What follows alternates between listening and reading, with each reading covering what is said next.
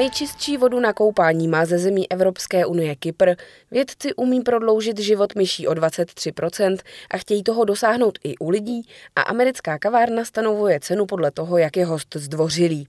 Jak připravit svého psa na váš návrat do kanceláře a proč je žabí jazyk tak dokonalou zbraní, dozvíte se v Četkástu s Tomášem Helmou a Martinou Topinkovou. Začneme německým výzkumem, ve kterém lidem dávají v přepočtu 30,5 tisíce korun měsíčně. Věřit nestačí, my to chceme vědět. To je moto nového výzkumu, při kterém 122 lidí, nehledě na výši svého platu nebo jiných příjmů, bude po dobu tří let pobírat měsíčně bez jakýchkoliv podmínek 12 eur, tedy asi 30,5 tisíce korun. Cílem soukromně financované studie o nepodmíněném příjmu pro všechny je zjistit, jaký přínos pro kvalitu lidského života bude mít zajištěné živobytí. Ověřujeme, co lidé udělají, když budou tři roky materiálně zabezpečeni, říká vedoucí výzkumu a vypočítává otázky, které výzkumníky zajímají. Utratí ty peníze nebo si vytvoří finanční polštář? Přestanou pracovat nebo budou pracovat méně? Budou sociálně vnímavější a budou vydávat více na charitu? Spolek Mein Grundeinkommen, můj základní příjem, který akci organizuje, očekává první předběžné výsledky v únoru 2023. Konečné výsledky budou dostupné, až projekt v květnu roku 2024 skončí. Zájem o účast byl mimořádný. Uchazečů se sešly zhruba 2 miliony, uvádí spolek. Hlásit se zájemci mohli do loňského října. S pomocí statistických dat, aby byl výběr co nejpestřejší, výzkumníci tuto skupinu zúžili na 20 tisíc lidí, z nichž pak vzešlo 1502 účastníků studie.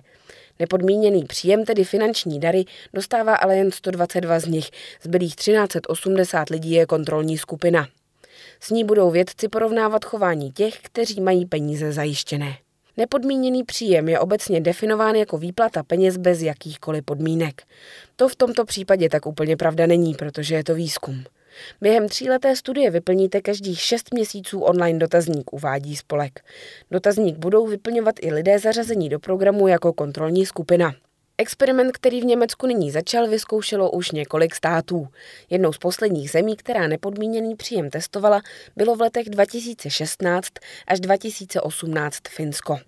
Každý měsíc stát vyplácel dvěma tisícům náhodně vybraným nezaměstnaným 560 eur, asi 1425 korun. K větší zaměstnanosti to sice nevedlo, lidé ale byli spokojenější. Kanada naproti tomu svůj projekt ukončila z finančních důvodů, studii totiž financovala z veřejných peněz. Řešíte, kam jet na dovolenou? Možná vám v rozhodování pomůže další zpráva. Nejčistší vodu na koupání má ze zemí Evropské unie Kypr, ukázalo srovnání Evropské agentury pro životní prostředí. Za tímto ostrovním státem ve středozemním moři skončili na druhém, třetím a čtvrtém místě Rakousko, Řecko a Malta. Pro kyperské odvětví cestovního ruchu může výborné hodnocení představovat vzpruhu před nadcházející letní sezónou. Podle srovnání Evropské agentury dosáhlo 112 kyperských míst ke koupání, které byly testovány od 1. května do 31. října minulého roku, nejvyššího možného skóre v kvalitě vody. Ostrovní stát ve středozemním moři se může těšit z dobře načasovaného oznámení. Po loňské neslavné turistické sezóně, která se kvůli šíření koronaviru vyznačovala 84% poklesem příjmů, se Kypr snaží letos opět nalákat turisty. Cestovní ruch se přitom podílí na 13% kyperského hrubého domácího produktu a představitelé z této oblasti si neumějí představit, jak by zvládli další slabý rok. Klíčem k úspěchu pro kyperské odvětví cestovního ruchu je přivést zpět cestovatele z Británie, kteří na ostrově tvoří největší část turistů. Mezi turismem a kvalitou vody ke koupání je přímá souvislost. Výborné výsledky jsou proto důležité nejen pro zdraví lidí a životní prostředí, ale i hospodářství Kypru, řekl kyperský ministr životního prostředí Kostas Kadis. Na Kypru, který má necelý milion obyvatel, se podle statistiky Univerzity Johnse Hopkinse dosud prokázalo 72,5 tisíce případů koronaviru. Po nákaze tam zemřelo 360 lidí. Ministr zdravotnictví Konstantinos Jonu v úterý ve vysílání kyperského rozhlasu řekl, že Kypr patří aktuálně v Evropě mezi země s nejnižší mírou infekce a naopak s největším počtem lidí, kteří dostali alespoň první dávku vakcíny proti COVID-19. Izraelským vědcům se podařilo prodloužit život myší o 23% a doufají, že použitá metoda by mohla fungovat i u lidí. Myši vystavené experimentu si udržely mladistvé znaky a byly méně náchylné onemocnět rakovinou. Na výzkumu jehož výsledek byl zveřejněn v posledním díle časopisu Nature Communications se podílela izraelská Bar Ilanova univerzita a Americký národní ústav zdraví. Pokus spočíval v posílení proteinu sirtuinu, označeného jako SIRT6, jehož v organismu s věkem ubývá. Do výzkumu bylo zařazeno 250 myší. Je to významná změna v délce života. Když si představíte odpovídající nárůst u člověka, vyjde vám, že by mohl žít do 120 let. Změny, které jsme vyvolali u myší, by se mohly přenést na člověka a pokud se to podaří, bylo by to strhující, řekl profesor Chaim Cohen z Bar Ilanovy univerzity. Jeho laboratoř nyní pracuje na preparátech, jež by mohly bezpečně posílit protein SIRT6 u lidí. Je známé, že hladina tohoto proteinu s věkem klesá a že stimulace jeho tvorby by byla prospěšná, napsal server The Times of Israel. Cohen byl podle něj v roce 2012 první vědec, který se začal zabývat zvýšením hladiny této látky u zvířat a prodlužováním délky jejich života. Tehdejší výzkum prodloužil život myších samců o 15%, avšak neměl tentýž účinek na samičky.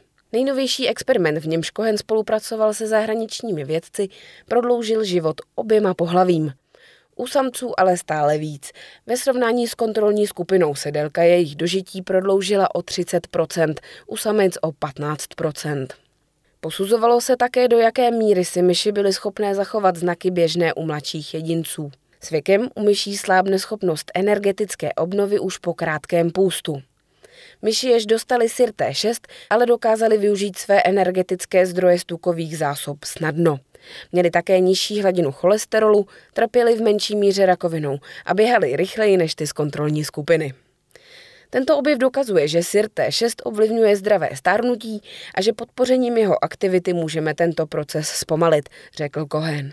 Přiznal však zároveň, že zatím neexistuje prostředek, jak mechanismus použít u člověka. U myší lze hladinu SIRT-6 zvýšit genetickou modifikací. V případě lidí je potřeba vyrobit náležité léky. Kohenova laboratoř na nich pracuje a vědci doufají, že se výsledek dostaví za 2-3 roky. Kavárna Caps Coffee and Tea v americkém státě Virginia se rozhodla, že se pokusí přimět cenovou politikou zákazníky, aby se nechovali hrubě k personálu. Ceny kávy nebo čaje tak závisí na tom, jak se bude zákazník chovat k obsluze u pokladny. Na tabuli u kasy je tak zvláštní ceník. Při objednání malé kávy zaplatí zákazník 5 dolarů, což je 104 korun. Pokud k tomu přidá slovo prosím, zaplatí 3 dolary. A pokud ještě navíc pozdraví, bude ho stát káva 1 dolar a 75 centů. Stručně řečeno, čím je člověk zdvořilejší, tím levnější je jeho nápoj. Hlavní myšlenkou je, aby si lidé uvědomili, že je důležité respektovat druhé a být laskavý a milý nic nestojí. Spíše to může někomu den udělat ještě krásnější. Ceník se nejprve objevil na Facebooku, kde získal přes 2000 lajků a 900 komentářů. Na sociální síti Reddit pak dostal více než 52 tisíc pozitivních ohlasů. Nevždy jsou ale reakce pozitivní. Kromě těch, kteří považují tento přístup za velmi užitečný, se našli i tací, podle kterých je neslušný a nezákonný. Nebudu říkat prosím někomu, kdo je pode mnou, uvedl jeden z uživatelů. Pohotově však na to odpověděl další uživatel, který napsal Soudě podle tohoto komentáře pod tebou už opravdu nikdo není.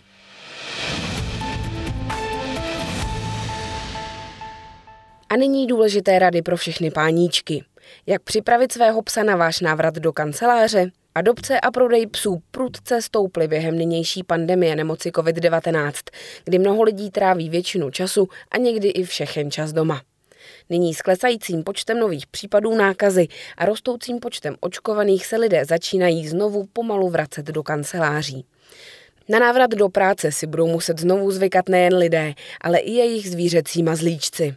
Zvířata, která bývala zvyklá být sama doma v dobách před koronavirem, by se na tuto situaci měla adaptovat s nás než ta, která se narodila nebo byla adoptována během posledního roku. Mnoho psů si nejspíš zvykne relativně rychle a dobře.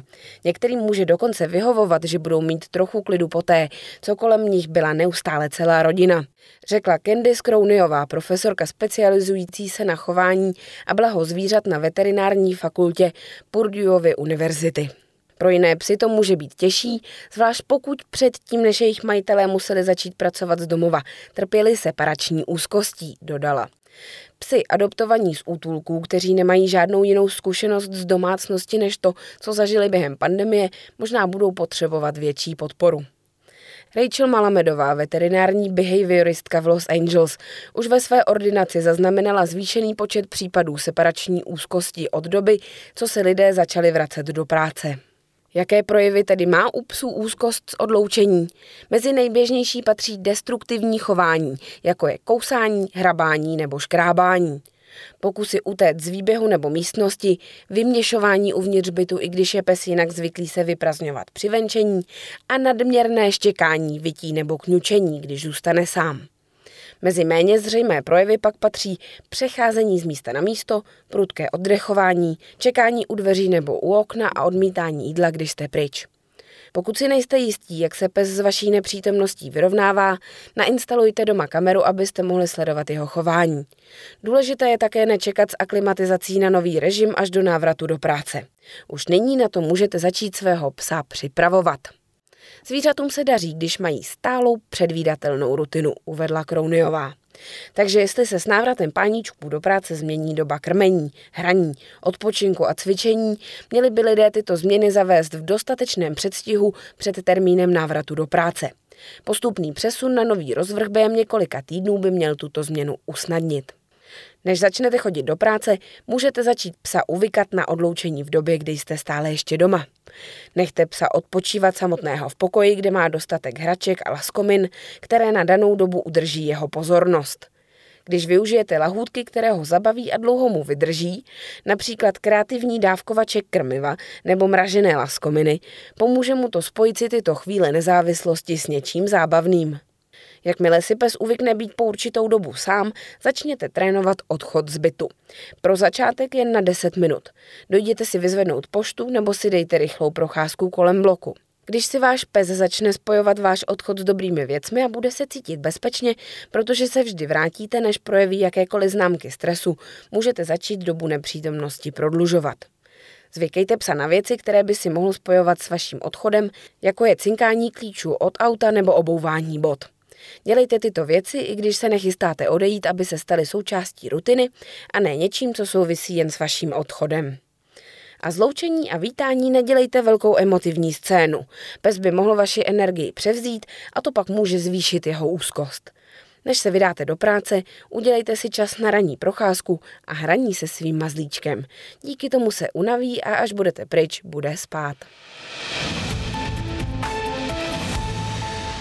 Představte si, že byste dokázali vypláznout jazyk a olíznout si vlastní pupík. Člověku se to nepodaří, ale pro žábu by to bylo docela snadné, kdyby tedy měla nějaký pupík, napsal server Business Insider. Žabý jazyk je dlouhý jako třetina jejího těla a to je jen začátek zázračných schopností tohoto tělesného orgánu. Dlouhý žabý jazyk je pokrytý tisícovkami hlenových žláz, které vylučují jedny z nejlepkavějších slin na světě. Když v roce 2014 vědci zkoumali sliny rohatek, zjistili, že by s pomocí svého lepkavého jazyka dokázali zvednout téměř 1,5 násobek váhy vlastního těla. To je zhruba stejné, jako by člověk chtěl zvednout na jazyku ledničku. S pomocí svého dlouhého jazyka jsou žáby schopné ulovit potravu přímo ze vzduchu.